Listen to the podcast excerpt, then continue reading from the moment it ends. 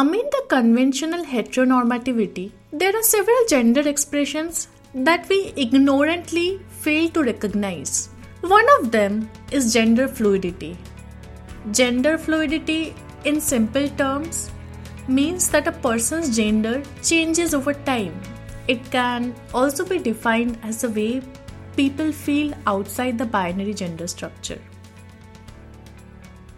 Hello, and welcome to the BL podcast. This is Nabodita Ganguly. Today, I'll be delving into what gender fluidity is, how important pronouns are for a person, and how it is to live as a gender fluid person in India. Swati Bhagchandani, clinical psychologist, says, and I quote, the fact that while growing up, the child may or may not relate to the gender assigned to them and may keep evolving through the way they wish to express themselves in beyond the assigned gender norms like dressing up, the way they appear, or talking for that matter, or identify themselves beyond that assigned gender is what is known as gender fluidity. Unquote. I am a heterosexual woman, so people will automatically confine my pronouns to she and her.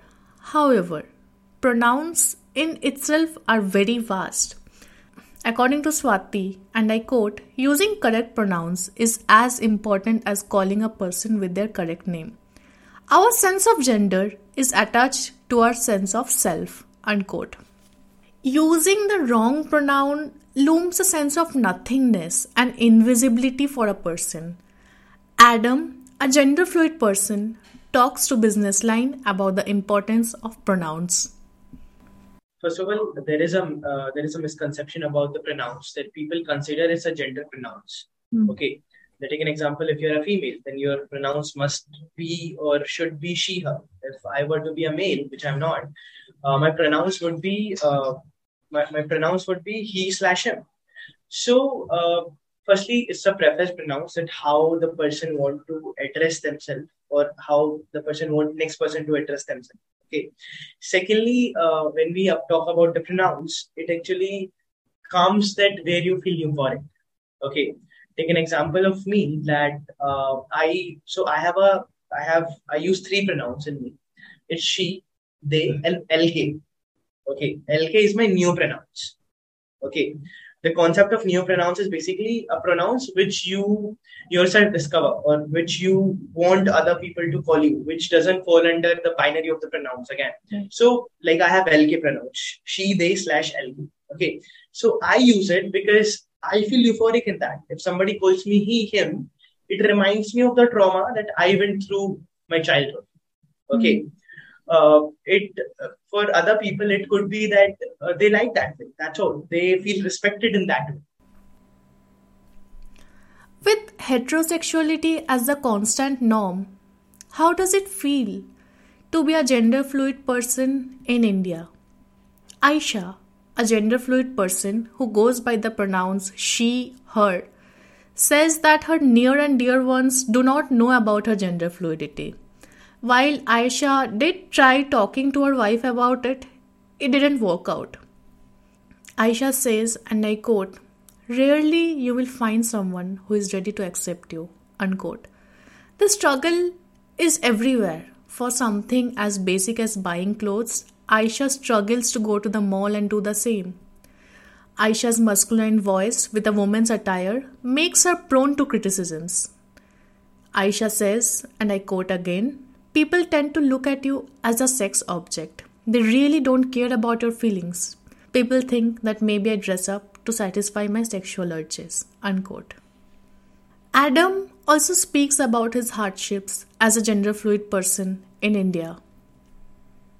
Uh, I think I found my community on Clubhouse where I was able to find other trans people, other queer people, uh, uh, the, the, the, Dalit people from the marginalized caste or the Adivasi people who was able to relate the trauma with me. And uh, trust me, it's been a one year, it's been hardly one or two years since I am, uh, I have found my people. Otherwise, I was, I was in depression two years back. I, uh, I don't know. I was questioning myself. Why am I existing? I was at a sport where I wanted to commit suicide. Uh, but since I found my community, they gave me a reason to exist. Uh, they gave me support. They gave me uh, therapies. Imagine a person coming from a village background where there is no technology, there is no internet.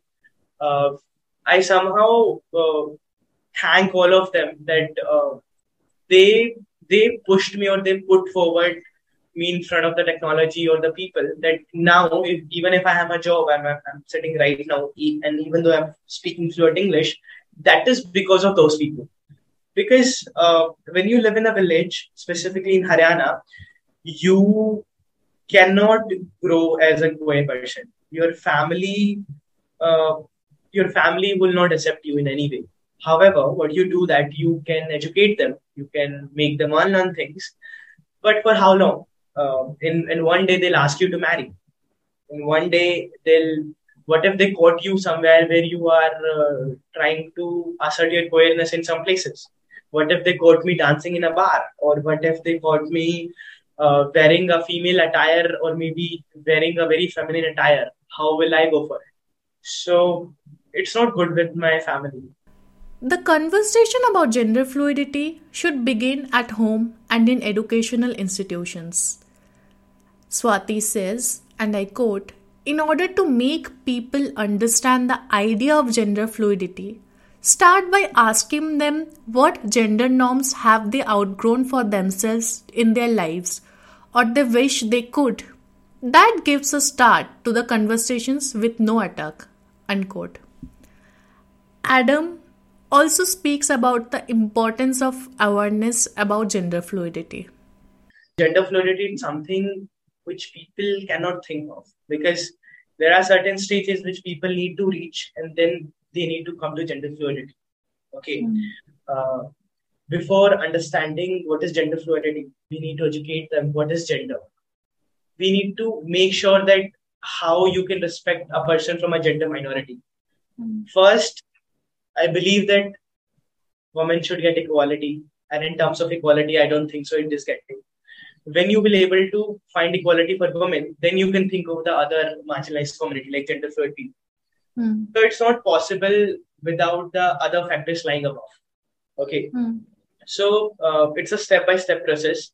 And I don't think so in this country, we have even reached to the another step where we are treating women equals but they are actually treating uh, unequals as equals in our country. So, uh, however, I find it that even in metropolitan cities, if we were to uh, educate some people who have some privilege and who can educate other folks in the country, then I think it has to be uh, with a with a new education policy, a change in a new education policy that that we should abolish the gender roles first of all okay we should abolish uh, the the gender gender washroom the gender assigned washroom that this mm-hmm. is for mm-hmm. male or this is for female we always opt for a gender neutral washroom and when i say opt for gender neutral uh, washroom multiple people come to me and say that oh, oh you that means you want other trans people and women people fit in the same washroom no mm-hmm. i didn't mean that i meant that separate washrooms for having one one department okay mm-hmm. yeah because uh, it always starts from your uh, college or school. It always starts from your education. It always starts from your curriculum. And if you start teaching about it if you if you have a gender sensitivity subject in your school or maybe in your education policy then i believe you can touch the people from the ground. To conclude it is upon each of us to create a safe space for every individual by accepting them for who they are. As adam says I exist to create a safe space for my next generation or for the existing generation. Thank you so much for listening to our podcast. If you like our content, please subscribe and share. Thank you.